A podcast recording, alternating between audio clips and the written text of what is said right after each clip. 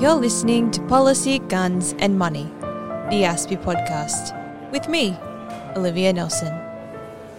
In this episode of ASPI's special podcast series, the Sydney Dialogue Summit Sessions, ASPI's Bec Shrimpton speaks to Misha Zelinsky, Fulbright scholar and national security expert. They discuss Misha's passion for national security, including his recent experiences reporting from Ukraine on Russia's war, his views on Russia's strategy, and what's at stake for democracy in the conflict. My name is Bec Shrimpton. I'm director of the Sydney Dialogue, a major summit hosted by the Australian Strategic Policy Institute. It's focused on critical emerging cyber and space technologies. But today I'm delighted to be joined uh, along the sidelines of this summit by Misha Zelinsky, a national security commentator who has reported extensively from Ukraine. We have a great session today on Ukraine, which will be fascinating. But but Misha, first let's just uh, let's talk a little bit about you. You've quickly made a name. My favourite topic, right? good, good. Um, you've, uh, you, you've made a name for yourself in the national security space, um, but this is after you uh, initially established yourself as a key figure in the labour movement. Tell us about your interest in national security and how has your previous work led you into this sector? Well, it's very flattering of you to say that I've made a name for myself. I'm not sure that's right, but uh, people probably sick of hearing from me. At least my friends are uh, in this in these topics. But look, my career in the labour movement uh, was obviously at the Australian Workers Union for over a decade.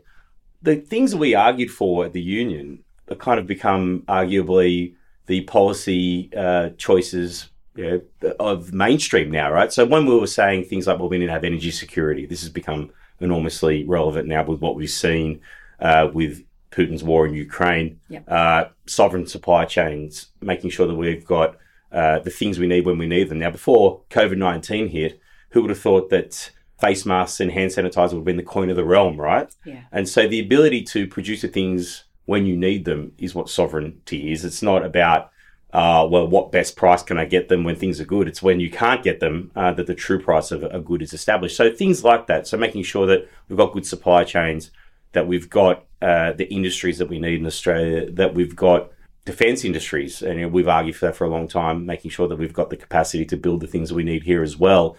Utterly consistent.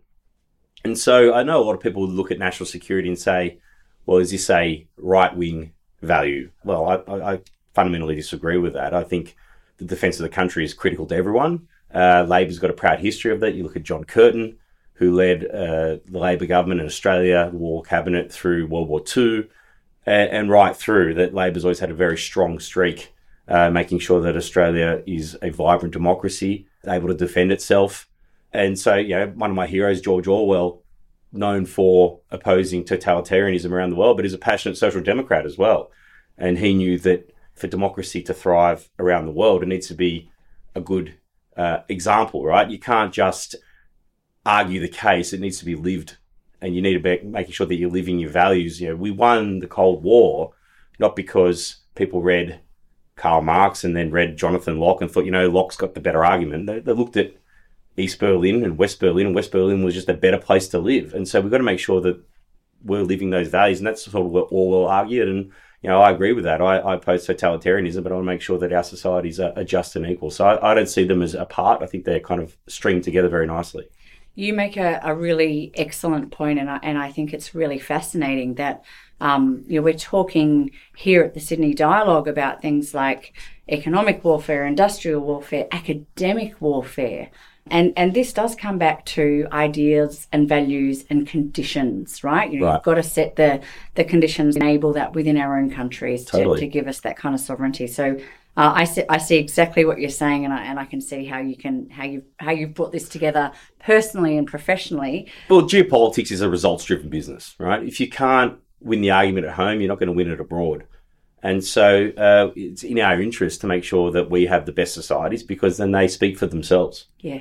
And cheapness does not automatically, you know, for for a while there, I think we were we were valuing, uh, you know, cheapness and efficiency over over many of these things that we're now starting to realise are our true values, but they're also their national security Right. issues. Yeah, look, I think we're living in a little bit of fool's paradise, and it was a nice one. You know, things were cheap.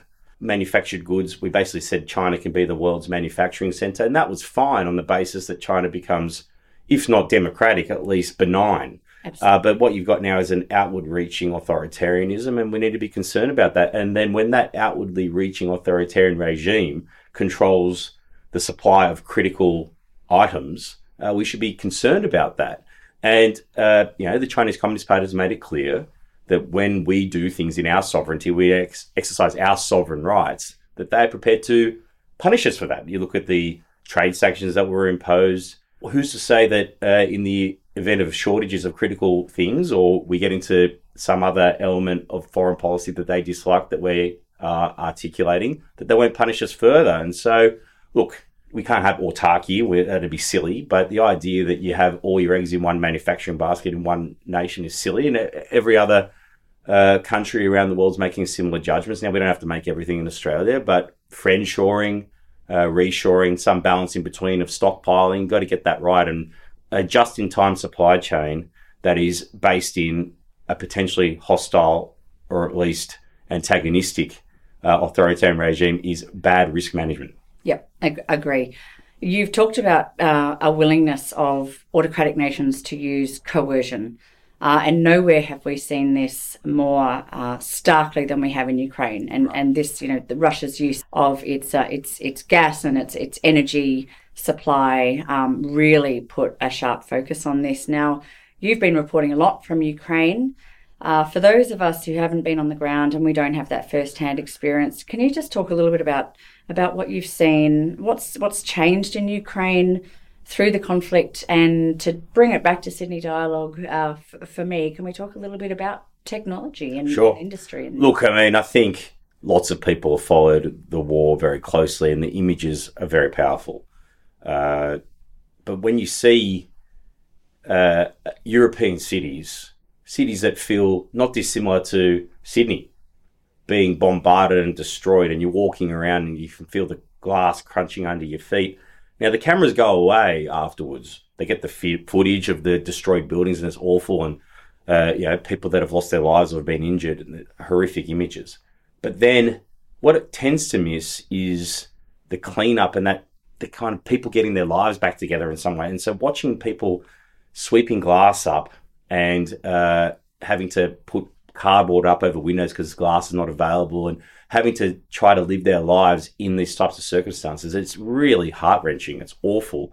Similarly, those who have fled outside of Ukraine, uh, my family is Russian Ukrainian. I rode a bus out with a number of refugees that were leaving at the beginning of the war, uh, I think the first two weeks, and I was watching. I think uh, she was about eighty-five, so a woman of my grandmother's vintage, carrying her, as she described it, my entire life in one bag. And she'd spent 18 hours on a train laying down because they had to stop the trains at times because of the bombardments and making sure that they weren't getting hit. And laying down at 85 on a train, right? And that she was lucky to get out, others didn't. Then several more hours on a bus, then another 18 hours on a bus to Belgium with no family in Belgium waiting for her. And I th- watched her crossing the the, uh, the border into Poland. I thought, you know, my family, my grandmother did this as a very young woman, you know, 75 years ago, and I thought we sort of got nowhere. It feels, um, and so uh, yeah, they're the things that you that stay with you, and they're the things you perhaps don't necessarily see as that human cost. Um, now, in terms of technology, well, technology has been central to this, right? I think everyone has been surprised, or perhaps were at least surprised at the beginning about Ukrainian resilience militarily. Uh, the society is extraordinarily resilient. We talk about their morale, etc., but their ability to withstand the, if not the first, but at least the second most powerful military in the world, no one gave them a chance, right? 24 hours, 72 hours maybe, right? That was most of the assessments. And so technology has been critical to this. Now, it's the world's first smartphone war in many ways. The Ukrainians' ability to dominate the information space has been extraordinary. And so much focus on Zelensky, rightly, because as a former entertainer, he's got an incredible capacity to communicate, right? Not just as speeches, but all the way through the, the style of communication, the way that they're able to generate interest and continue to keep putting the challenge of Ukraine is you know, in a busy world. We've got Donald Trump just been indicted. You've got to keep putting it back at the top of the in tray. And, and that is hard, right? There's a lot of things happening.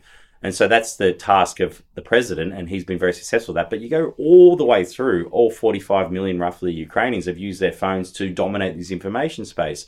And it's quite interesting because the Russians are the masters of misinformation. They're very good at controlling the public discourse, but they've been smashed really by the Ukrainians, and it's been a top to bottom effort. And that dispersed nature of information uh, generation is uh, really precluded the Russians from running this misinformation. I always joke that in some ways, war, yeah, facts have made a comeback because you either uh, your troops are either in Kiev or they're not. Your tanks are being destroyed or they're not. You're either advancing or you're not. And so the ability for the Ukrainians to push out their message has been quite extraordinary. In terms of tech generally, well, the way the Russians have fought this war has been very 1980s. You know, so Putin loves the Soviet Union. Well, he's fought a Soviet style war. Tanks.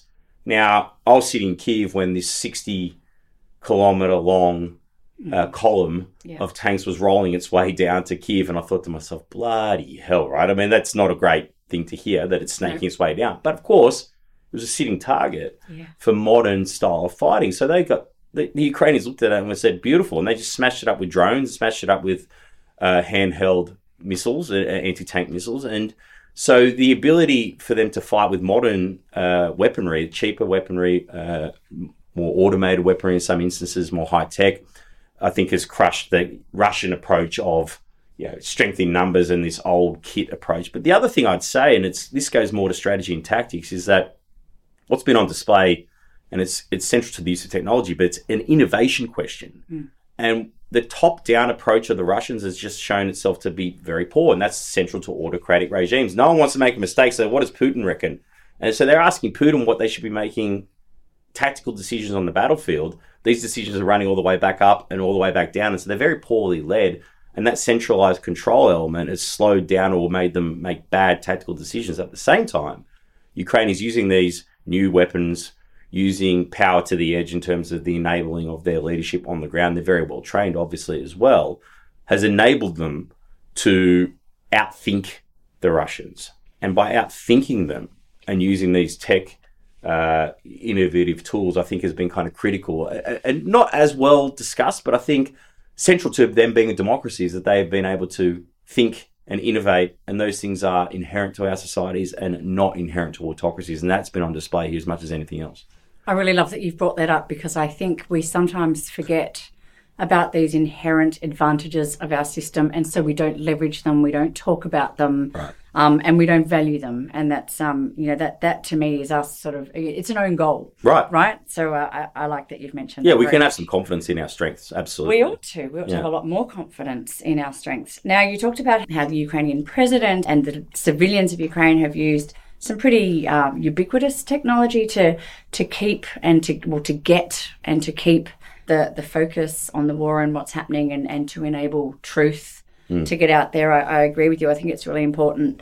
I think we need to keep using technology for that because um, there is a you know there's a risk uh, which the Ukrainians talk about all the time of this weariness of Totally. yeah of, of people losing focus and and like you said the cameras disappear they get their footage uh, and they go and we see it on a six minute grab or a three minute grab on Yeah. the news and you know our hearts bleed and, and then we get on and make our dinner and, and off we go and you know sorry please. No, no, no, you're right. I mean, uh, unfortunately, news values uh, don't necessarily align with uh, the realities of war. And so people in journalism or in news will say, well, what's new about this? Well, nothing. Well, then it's not really news. Unfortunately, the war is just as horrific as it was on day one as it is now on day 400, whatever. That is the challenge. And I think thus far Ukraine has been very good at that. But you're right. I mean, it's competing with a lot of pressing things that are happening around the world. Yep. Something else that you've talked about a, a lot is uh, is both is you know the risks of technology and how an actor like Putin has used it and, and, the dangers of it. But you've you've also balanced that very nicely, I think. And again, I, I, we need to spend more time talking about how Ukraine has achieved superiority uh, through through some of that technology. But you've linked that very nicely back again to values and the advantages of democracy.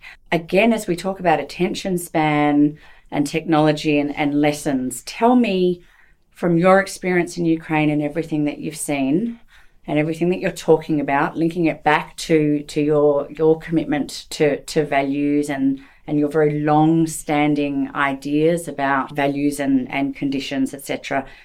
Talk to me now about the lessons for the Indo Pacific. And I want I want you to hit on attention span. Again, this this news cycle that we have a flare up of, you know, we need to be we need to be careful, we need to be worried. When we look at, at, at the way Australian industry and, and Australian companies and uh, Australian citizens have been coerced. You know that that hit the news for a little while, but you know we kind of moved on. How how do we how do right. we keep the attention? What lessons do we bring? Well, it's hard, right? I mean, look, I think uh, you know my background is having been following the Chinese Communist Party's outward reaching into Australia's democracy, but also around the region.